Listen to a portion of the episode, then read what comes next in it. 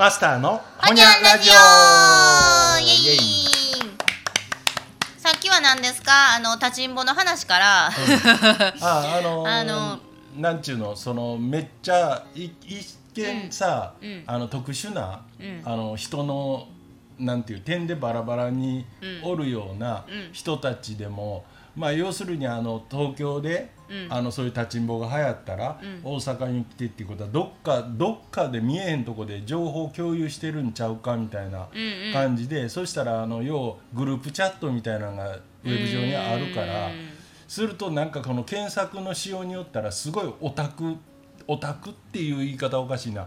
なんか変なこうマニア的な、うん。あのあるあるどこにでも、があるあったとしてするとなあのそのエミホのその仕事のさ、あのああいうリラクゼーションなんかで、その変な客がおるって前話したやんか。あーそうやね。そのなあの私は遭遇したことないですけど、うん。でも言ったらあのこのカノンの近くにあるお店で、うん。まあ、それっぽい人が出没するだのせんだのみたいな。そうその痴漢じゃでもないけど直接だから触ったりじゃないけどなんちゅうか。内もも70分でしたっけ？いや140 140分 2倍。ずだけや,、うん、やってくれとか。何をどうすんそれもあの、ま、押すんやなくてさすってくれ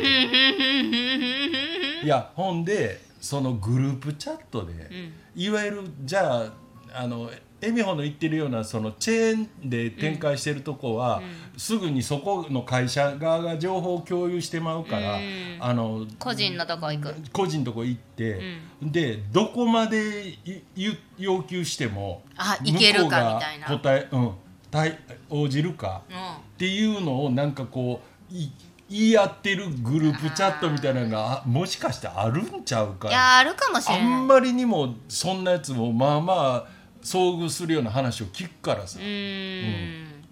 あでも掲示板見たことありますよ。あの爆災っていう掲示板めっちゃすごいですよ。なんなんすか。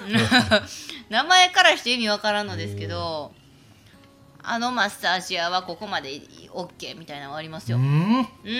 あるある。だからもうチャットとかのレベルじゃないです。チャットは一応知り合いやん。わからんけどオンライン上でも。もう掲示板やからもう何？えなんなん？それ。自由。あの2チャンネルより下世話なやあそうです。まさにそうです。下世話な2ちゃんです。つ 十分2チャンでも下世話やったけど、はいもっとすごいです。で何々県のどこどこ市とかって検索したらバーって出てくる。希少むちゃくちゃ気象いサイトありますよ私もなんか2ちゃん見とった時にその掲示板の存在を知ってなんやそれと思ってまだ地元におった時に地元の市とか入れたらあのマッサージ屋はみたいなん出てきてうん。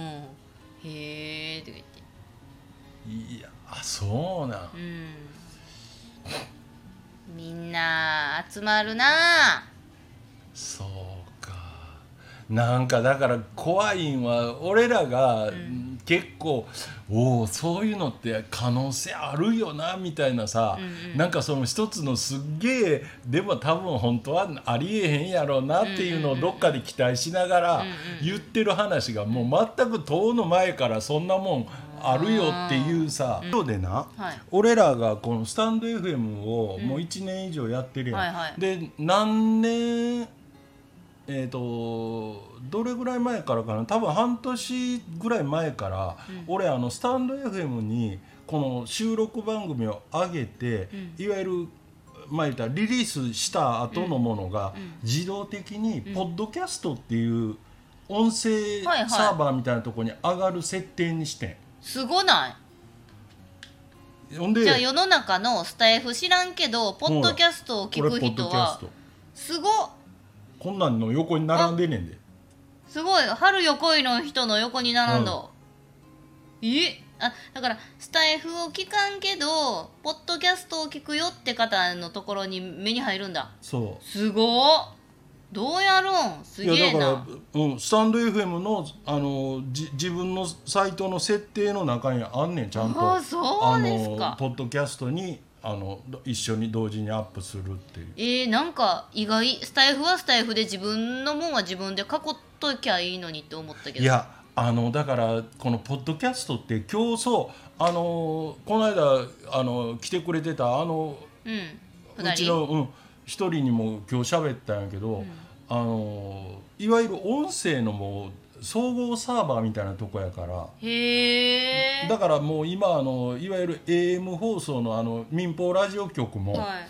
こぞってあのアナウンサー自体がもう宣伝してるもんこのこの番組はポッドキャストにこあのあアーカイブ上がりますとか、あとあのなんていう尺がはい。生放送で3時間ぐらい平日やってるような番組やったら、全部流すとやっぱりさすがにやし、うん。コーナーによったら、うん。そのお客さんのお便りっていうか、メール読んだりしてるのがあるから、それはやっぱり長いこと使われへんネタやとしたら、あのどういうんやろこのコーナーだけ？はいはいはい。例えばだからあれえっとな昭和の子令和の子っていうコーナーをやってるなんか番組があってだからここれをもし見せたら昭和の子やったらこう言うけど、ん令和の子はこう言うとかおおもろいやん。いうようなコーナーがあって確かにそのコーナー面白いんやけど、うんうんうん。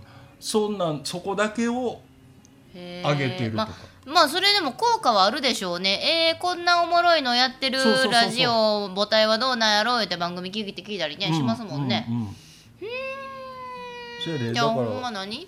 ユ YouTube みたいな感覚？わからんけど、いやそうそうそう,、うんうんうん。だから、うん、まあまあ言うたら大概ユ YouTube、うん、動画えっ、とうん。